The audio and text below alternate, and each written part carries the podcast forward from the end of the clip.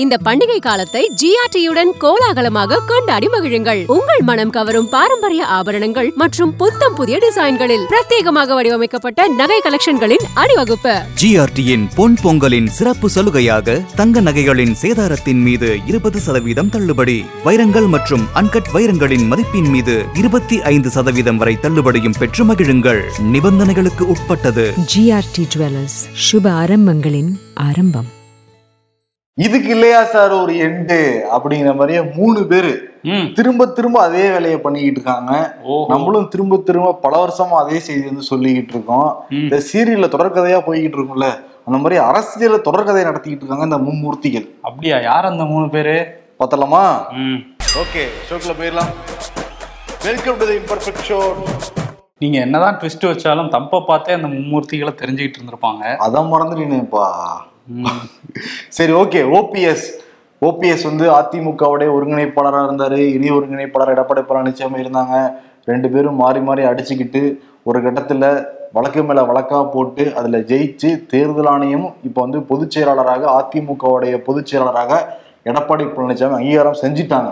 இருந்தாலும் கூட விடமாட்டான் இந்த கோட்டைசாமின்னு சொல்லிட்டு இன்னும் வந்து நான் கட்சி சின்னத்தை பயன்படுத்துவேன். என்னை கட்சியை விட்டு நீக்கினது வந்து செல்லாது அப்படிங்கிற மாதிரி ஓபிஎஸ் இன்னும் வழக்கு மேல வழக்கு தான் வந்து போட்டுக்கிட்டு இருக்காரு.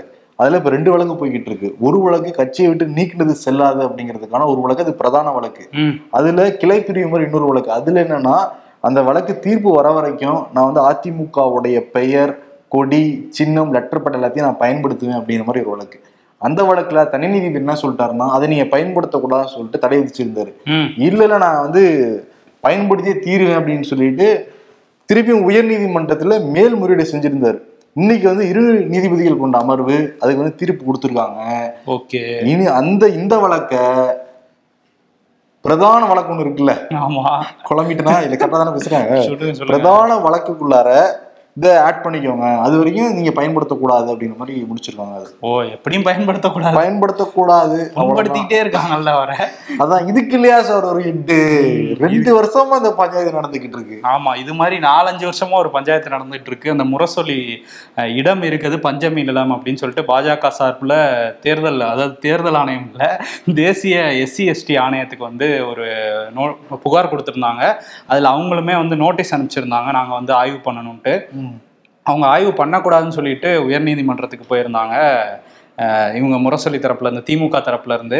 அங்க வந்து அது பஞ்சமி நிலம் கிடையாது. அஞ்சுகம் பதிப்பகத்தோட நிலம்லாம் சொல்லியிருந்தாங்க. அதே மாதிரி இது அரசியல் உள்நோக்கத்தோட தேசிய எஸ்டி எஸ்டி எஸ்சி எஸ்டி ஆணையத்தை வச்சு இவங்க விளையாடுறாங்க அப்படின்லாம் வாதங்களை வச்சிருந்தாங்க. இந்த வாதங்கள்லாம் கேட்டு முடிச்ச நீதிபதி எஸ் எம் சுப்பிரமணியம் என்ன சொல்லிட்டாருன்னா இல்லை விசாரிக்கலாம் நீங்க. அஹ், தேசிய எஸ்சி எஸ்டி ஆணையம் வந்து இதை விசாரிக்கலாம். புதுசாக நோட்டீஸ் அனுப்பிச்சு ஃபர்ஸ்ட்ல இருந்து விசாரிங்கன்னு சொல்லிட்டாங்க. ஸோ அதனால முரசொலி நில விவகாரம் திரும்ப பிரச்சனையா இருக்கு ஓகே. அதுக்கப்புறம் இன்னொரு விவகாரம் செந்தில் பாலாஜி விவகாரம். ஆமா. இலாக்கா இல்லாத அமைச்சராக கடந்த ஏழு மாதங்களாக புழல் சிறையில் இருக்காரு. அங்க இலாக்கா இல்லாத அமைச்சராக என்ன வேலை பார்க்கறாருங்கிறது அவருக்கு தான் வெளிச்சம். என்னன்னா அவர் வந்து நீதிமன்ற காவல் பதினாலு முறை நீட்டிக்கப்பட்டிருக்கு. இப்ப ஜனவரி இருபத்தி ரெண்டு வரைக்கும் நீட்டிக்கப்பட்டிருக்கு அவருடைய நீதிமன்ற காவல். ஓ ராமர் கோயில் திறப்பு வரை நீங்க உள்ளதான் இருக்கணும்னு இருக்காங்களா இல்ல நாளைக்கு ஒரு ட்விஸ்ட் இருக்கு இதுல. ஆமா நாளைக்கு ஜாமீன். நாளைக்கு வந்து ஜாமீன் மனு மீதான தீர்ப்பு வந்து வரப்போகுது.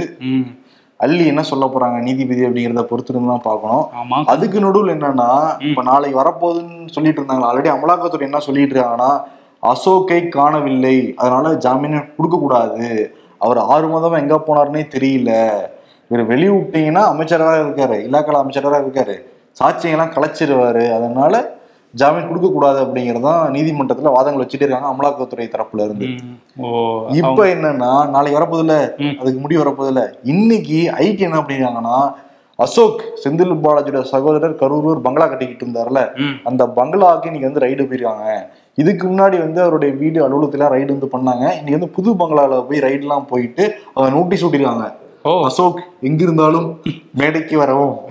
நீங்க வந்த உடனே அமலாக்கத்துறை ஐடிக்கு வந்து இது ஆஜராகணும். விளக்கத்தை கொடுக்கவும்.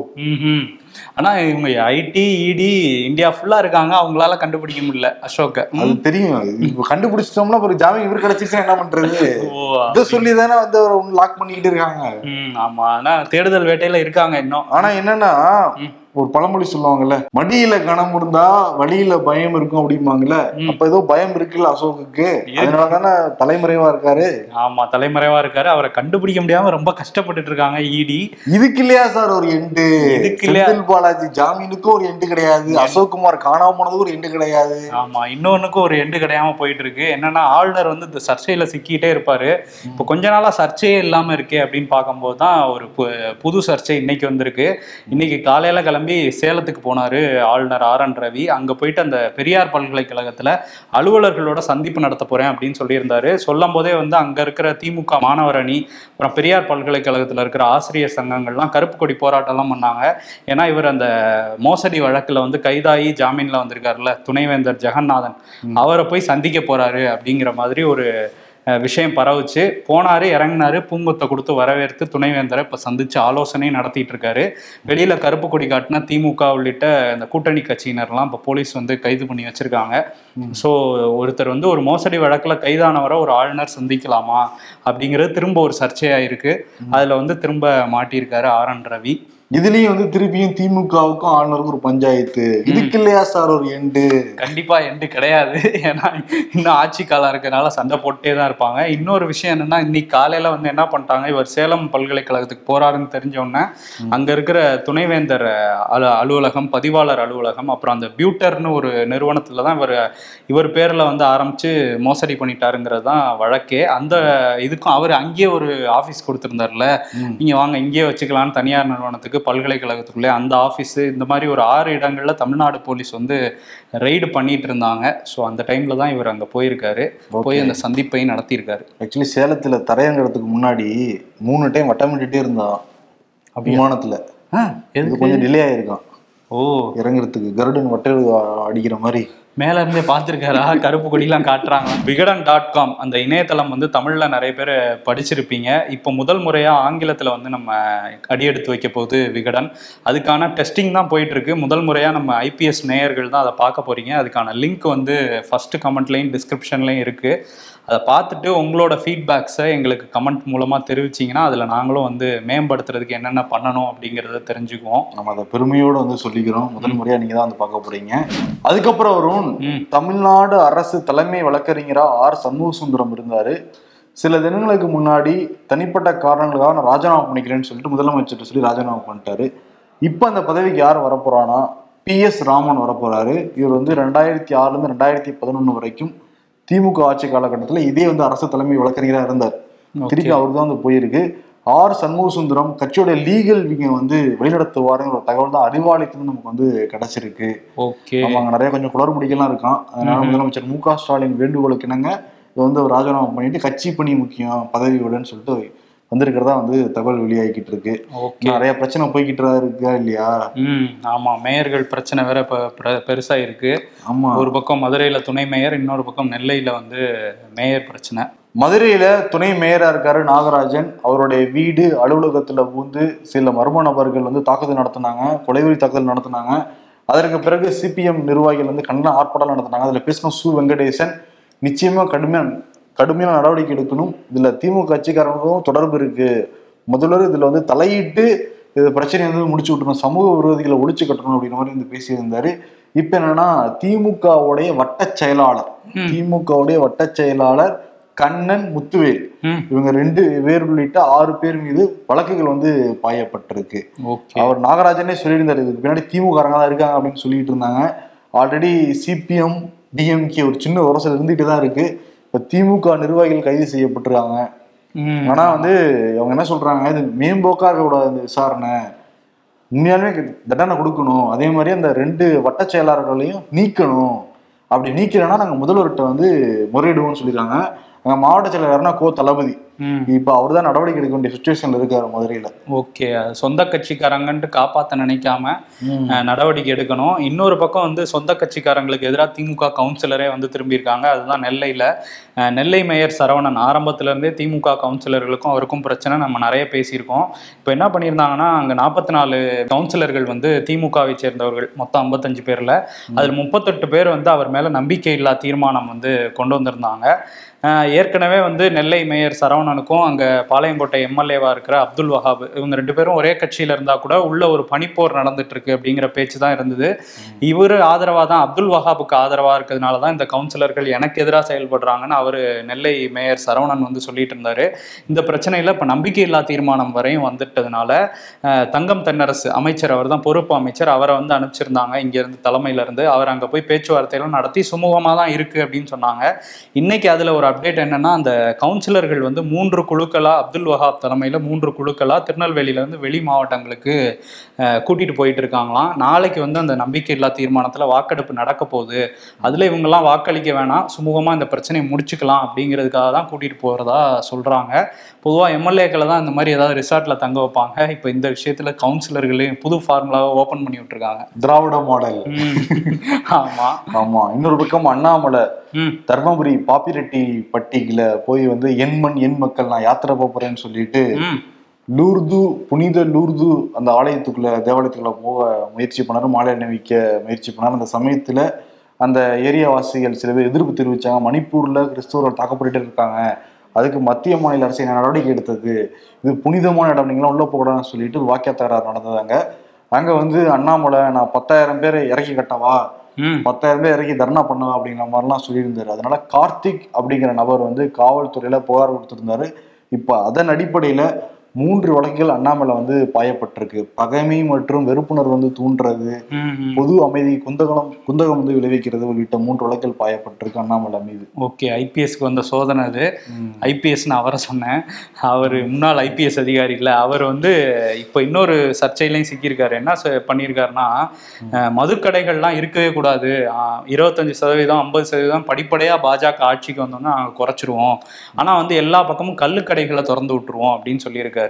அதுவுமே வந்து கல்லுங்கிறதும் ஒரு மது வகையில் வந்தது தானே? அது மட்டும் எப்படி சரியா இருக்குங்கிற விவாதம்லாம் இப்போ சமூக வலைதளத்தில் போயிட்டு இருக்கு இவர் வந்து யாரும் இங்க குடிக்க கூடாது அப்படின்னா ஒரு இடத்துல மேடையில பேசிட்டு இருந்தாரு. இவரை வித்து குடிப்பேன் அப்படிங்கிறாரு. கல்லு குடிக்கலாம் அப்படிங்கிறாரு.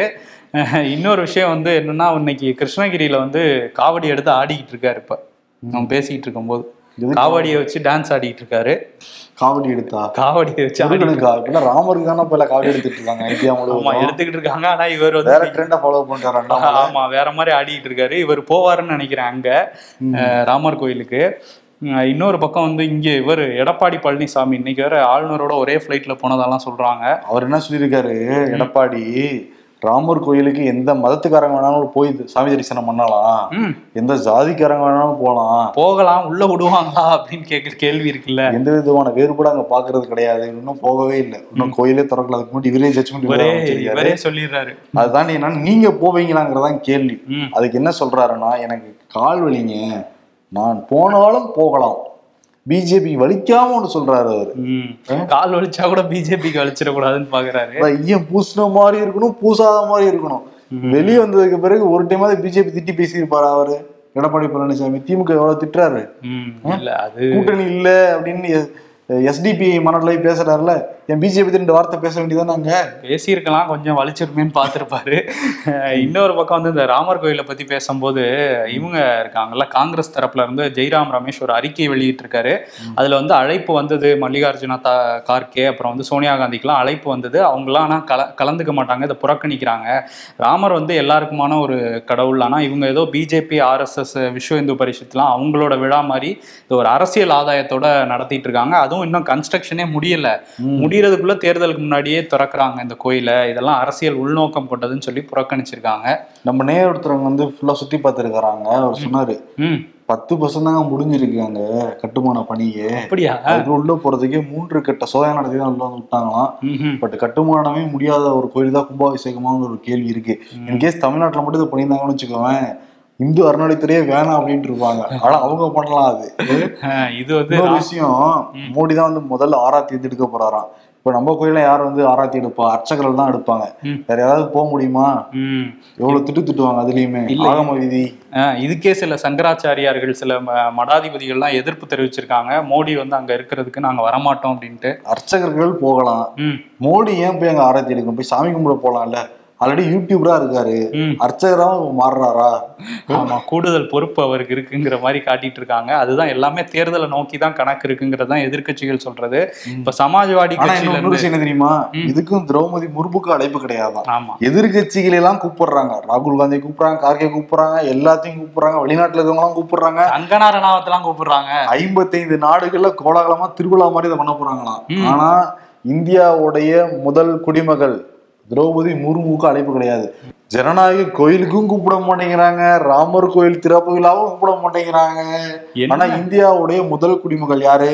திரௌபதி முர்மு அது வந்து இவங்க தான் அதை பழங்குடி இனத்துல இருந்து கொண்டு வந்திருக்கோம்லாம் பெருமையா பேசிட்டு இருந்தாங்க. ஆனா எதுக்கும் அழைப்பு கிடையாது.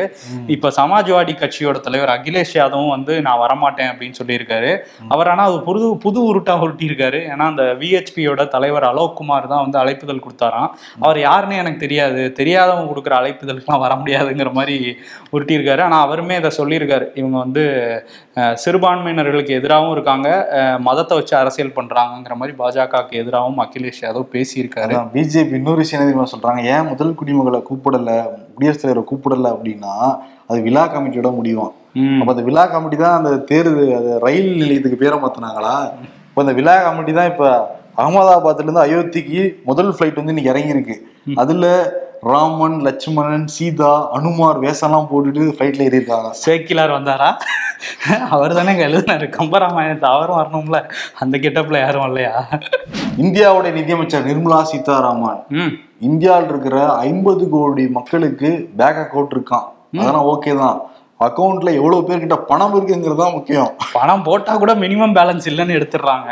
மானியம் போடுறேன்னாங்க போடல கேஸுக்கு அதே மாதிரி இந்தியாவில் இருக்கிற இப்ப முப்பத்தேழு சதவீதம் பேர் வந்து மாலத்தீவ்ஸுக்கு போகிறத வந்து ரத்து பண்ணாங்களாம் டிக்கெட்டை ஓ. இந்தியாவில் இருக்கிற எவ்வளவு பேர் பாஸ்போர்ட் வச்சிருப்பாங்க? பாஸ்போர்ட் வச்சிருக்க எல்லாரும் முதல்ல ஒரு மாலத்தீவுலாம் போற நிலைமையிலே அங்க விலைவாசி இருக்கு. இன்னொரு விஷயம் என்னன்னா. அதுக்கு ஏக்கர் கணக்குல நீங்க சொல்லுவீங்க? இன்னொன்னு என்ன சொல்றாங்கன்னா மாலத்தீவு போட்டோவை எடுத்து போட்டே லட்சத்தீவு லட்சத்தீவுன்னு எல்லாம் போட்டுக்கிட்டு இருக்காங்க. அது எது போறதெல்லாம் பிஜேபி வேற தான் போட்டுக்கிட்டு இருக்காங்க. ஒரு ப்ரொபகாண்டா அதுல கூட லட்சத்தீவு எடுத்து போட்டு நீங்க ப்ரொபகாண்டா பண்ணுங்க. அதுக்கு மாலத்தீவு போட்டோ எடுத்து லட்சத்தீவுன்னு சொல்றதா? ஜி எடுத்ததே இப்ப லட்சத்தீவா இல்ல மாலத்தீவான்னு ஒரு சந்தேகம் லட்சத்தீவு. லட்சத்தீவு தானே. ஜி வந்து என்னைக்கு ஏமாத்திருக்காரு மக்களை? கண்டிப்பா இல்ல. அவர் சொன்னா அது உண்மை நேர்மை கண்டிப்பா. ஏழை தாயின் மகன் வந்து என்னைக்குமே ஏமாத்த மாட்டாரு இந்திய மக்களை. அதே மாதிரி ராகுல் காந்தி இப்ப ஏமாத்தல. மணிப்பூர்ல இருந்து மகாராஷ்டிரா வரை ஜனவரி பதினாலாம் தேதி தை பிறந்தால் வழி பிறக்கும்ட்டு அவரே கிளம்புறாரு. ஓகே. நீதி யாத்திரைக்கு. மணிப்பூர்ல கேட்டிருந்தாங்க. அனுமதி மறுத்திருந்தாங்க. இப்ப வந்து ஒரு அனுமதி கொடுத்துருக்காங்க. ஓகே. அப்தா அங்கிருந்து அந்த மைதானத்துல இருந்து ஆரம்பிக்க போறாங்களாம். ஆரம்பிச்சு முதல்ல இந்த கிழக்கு இம்பால கேட்டிருந்தாங்க அனுமதி மறுத்திருந்தாங்க முதல்வர்கிட்டே போய் பேசினாங்க இதுக்காக. ம் பிரேன் சிங்டயா ஆமா பேசுறாரு அவரு? அவர் வந்து அனுமதி கொடுக்க முடியாத மட்டும் பேசுவார் போல தெரியுது. ஓகே ஆமா அதனால வந்து ஹப்தா அந்த மைதானத்துல இருந்து ஆரம்பிக்கிறாரு ராகுல் காந்தி. ஆனா என்ன ரூல்ஸ் போட்டிருக்காங்கன்னா நூத் நூத்தி நாற்பத்தி நாலு தடைவத்தோடு இருக்கிறதுனால ரொம்ப ரொம்ப கம்மியான எண்ணிக்கையில தான் யாத்திரையும் கலந்துக்கணுமா? நூத்தி நாற்பத்தி நாலுல இருந்தா நாலு பேருக்கு மேல சேர்ந்தாலே அரெஸ்ட் பண்ணிடுவாங்களே. இப்ப அதுல எவ்வளவு பேர் கலந்துக்கிறாங்களோ அவங்களுடைய பேர் மொபைல் அவங்களுடைய போட்டோ எல்லாம் சப்மிட் பண்ணுமா காவல்துறையில? மொபைலையும். ஏற்கனவே தான் உள்ள இல்லையா ஏற்கனவே மொபைல்ல தான் பெகாசஸ் வச்சு பாக்குறீங்களே எதுக்கு அதெல்லாம் கேக்குறீங்க அப்படின்னு கேட்பாங்க காங்கிரஸ்ல. அதுதான் என்ன கேக்குறாங்க ஐயோ இவ்வளவு பேர் தான் போறீங்களா அவர் கூட. வசதியா போச்சு. அதுதான் அனுமதி கொடுத்துருக்கோம் நாங்க. நம்ம மொத்தம் வந்து அறுநூத்தி எழுநூத்தி ஆறாயிரத்தி எழுநூத்தி பதிமூணு கிலோமீட்டர் வந்து நடக்க போறாரு ராகுல் காந்தி. ஓகே. அறுபத்தாறு நாள். மார்ச் இருபதாம் தேதி கரெக்டா நாடாளுமன்றத்தில் அனௌன்ஸ் பண்ற சமயத்துல மும்பைல முடிகிறார் மகாராஷ்டிரால. ஆமா இது கொஞ்சம் பஸ் நடை ரெண்டும் கலந்துருக்குங்கிற மாதிரி காங்கிரஸ்ல இருந்து சொல்றாங்க. அஹ் இன்னொரு பக்கம் வந்து இந்த உண்மையான அதிமுக யாருன்னு இங்கே அடிச்சுக்கிற மாதிரி மகாராஷ்டிரால உண்மையான சிவசேனா யாருன்னு அடிச்சிட்டு இருந்தாங்க. உத்தவ் தாக்கரே தரப்புல வந்து அவங்கெல்லாம் சிண்டே தரப்புல இருக்கவங்கலாம் அந்த முதல்வர் தரப்புல இருக்கவங்கலாம் கிடையவே கிடையாது சிவசேனா. அவங்கெல்லாம் நீக்கணும்னு சொல்லிட்டு சபாநாயகர்கிட்ட ஒரு லெட்டர் கொடுத்தாங்க. அதுல அவர் நடவடிக்கையே எடுக்காதனால உச்சநீதிமன்றத்துக்கு போயிருந்தாங்க. உச்சநீதிமன்றம் பல நாள் கெடு விதிச்சும் சபாநாயகர் கண்டுக்காமே இருந்தார். இப்போ ஜனவரி பத்தாம் தேதி தான் கடைசின்னு சொல்லி குறிச்சிருந்ததுனால சரி கடைசி நாளே எடுத்துக்குவோம்னு சொல்லிட்டு அன்னைக்கு முடிவு எடுத்திருக்காரு. அதுல என்ன சொல்லியிருக்காரு? அந்த சபாநாயகர் ராகுல் நர்வேக்கர்னா இவங்க தான் ஷிண்டே தரப்புல. அவங்க என்ன சொல்ல போறாருங்கிறது முன்னாடியே தெரியும். ஷிண்டே தரப்புல ஏக்நாத் ஷிண்டே தான் உண்மையான சிவசேனான்னு சொல்லியிருக்காரு. இந்த முடிவு எடுக்கிறதுக்கு முன்னாடி என்ன பண்ணியிருக்காரு? கிளம்பி போய் தேவேந்திர ஃபட்னாவிஸை ஃபர்ஸ்ட் பார்த்திருக்காரு. அதுக்கப்புறம் ஏக்நாத் ஷிண்டேவை பார்த்திருக்காரு. அப்ப யாருங்க முதல்வர்? ஆமா.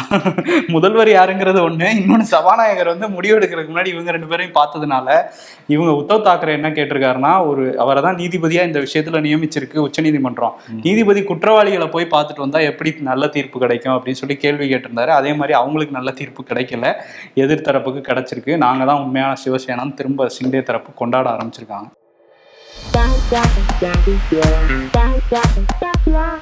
நேற்று மாலத்தீவை புறக்கணிப்போம். இன்று. பாய்காட் நெட்ஃபிளிக்ஸ் நீ என்ன நினைச்சுக்கிட்டு இருக்க? மோடி ஆட்சியில் எல்லாரும் நெட்ஃபிளிக்ஸ்ல படம் பார்த்துட்டு மாலத்தீவுல வெக்கேஷன் பண்ற நிலைமையில இருக்கோம்னா அப்படிங்கிறாங்க. நெட்ஃபிளிக்ஸ்ல அன்னபூர்ணி ஒரு படம் வந்துச்சு. அது படம் ரிலீஸ் ஆகிறோட பிரச்சனை இல்லை. நெட்ஃபிளிக்ஸ் ரிலீஸ் ஆனே பிரச்சனை ஆயிடுச்சு. இப்போ பிரச்சனையா இருந்தா கூட படம் ஓடி இருக்கும்னு படக்குழு ஃபீல் பண்ணிட்டு இருப்பாங்க. இப்போ அதனால படத்தை தூக்கிட்டாங்க நெட்ஃபிளிக்ஸ்ல இருந்து. ம். சாம்பார் பாக்கெட்டை பிரிக்க முடியாதபடி முடிச்சு போறது பார்சல் பண்றவரோட திறமை. அதை ஒரு சொட்டு கூட கீழே சிந்தாம பிரிக்கிறது என்னோட சாமர்த்தியம். எல்லாருக்கும் அனுபவம் வந்திருக்கும்.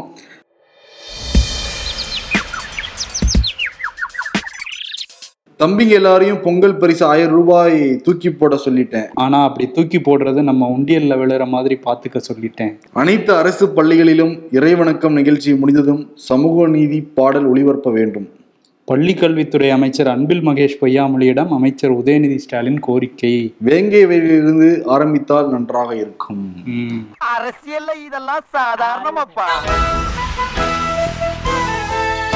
இன்னைக்கு மூணு பேருக்கு விருது கொடுக்கலாம். ஒரே காரணத்துக்காக. ம். எடப்பாடிக்கு எடப்பாடியில ஓபிஎஸ்க்கு வழக்கு மேலேயே தான் ஞாபகம். ம். வழக்கு மேல வழக்கா வந்து போட்டுக்கிட்டு இருக்காரு. இன்னொரு பக்கம் செந்தில் பாலாஜிக்கு ஜாமீன் மேலேயே தான் ஞாபகம். இன்னொரு பக்கம் ஆளுநருக்கு சர்ச்சை மேலே தான் ஞாபகமா.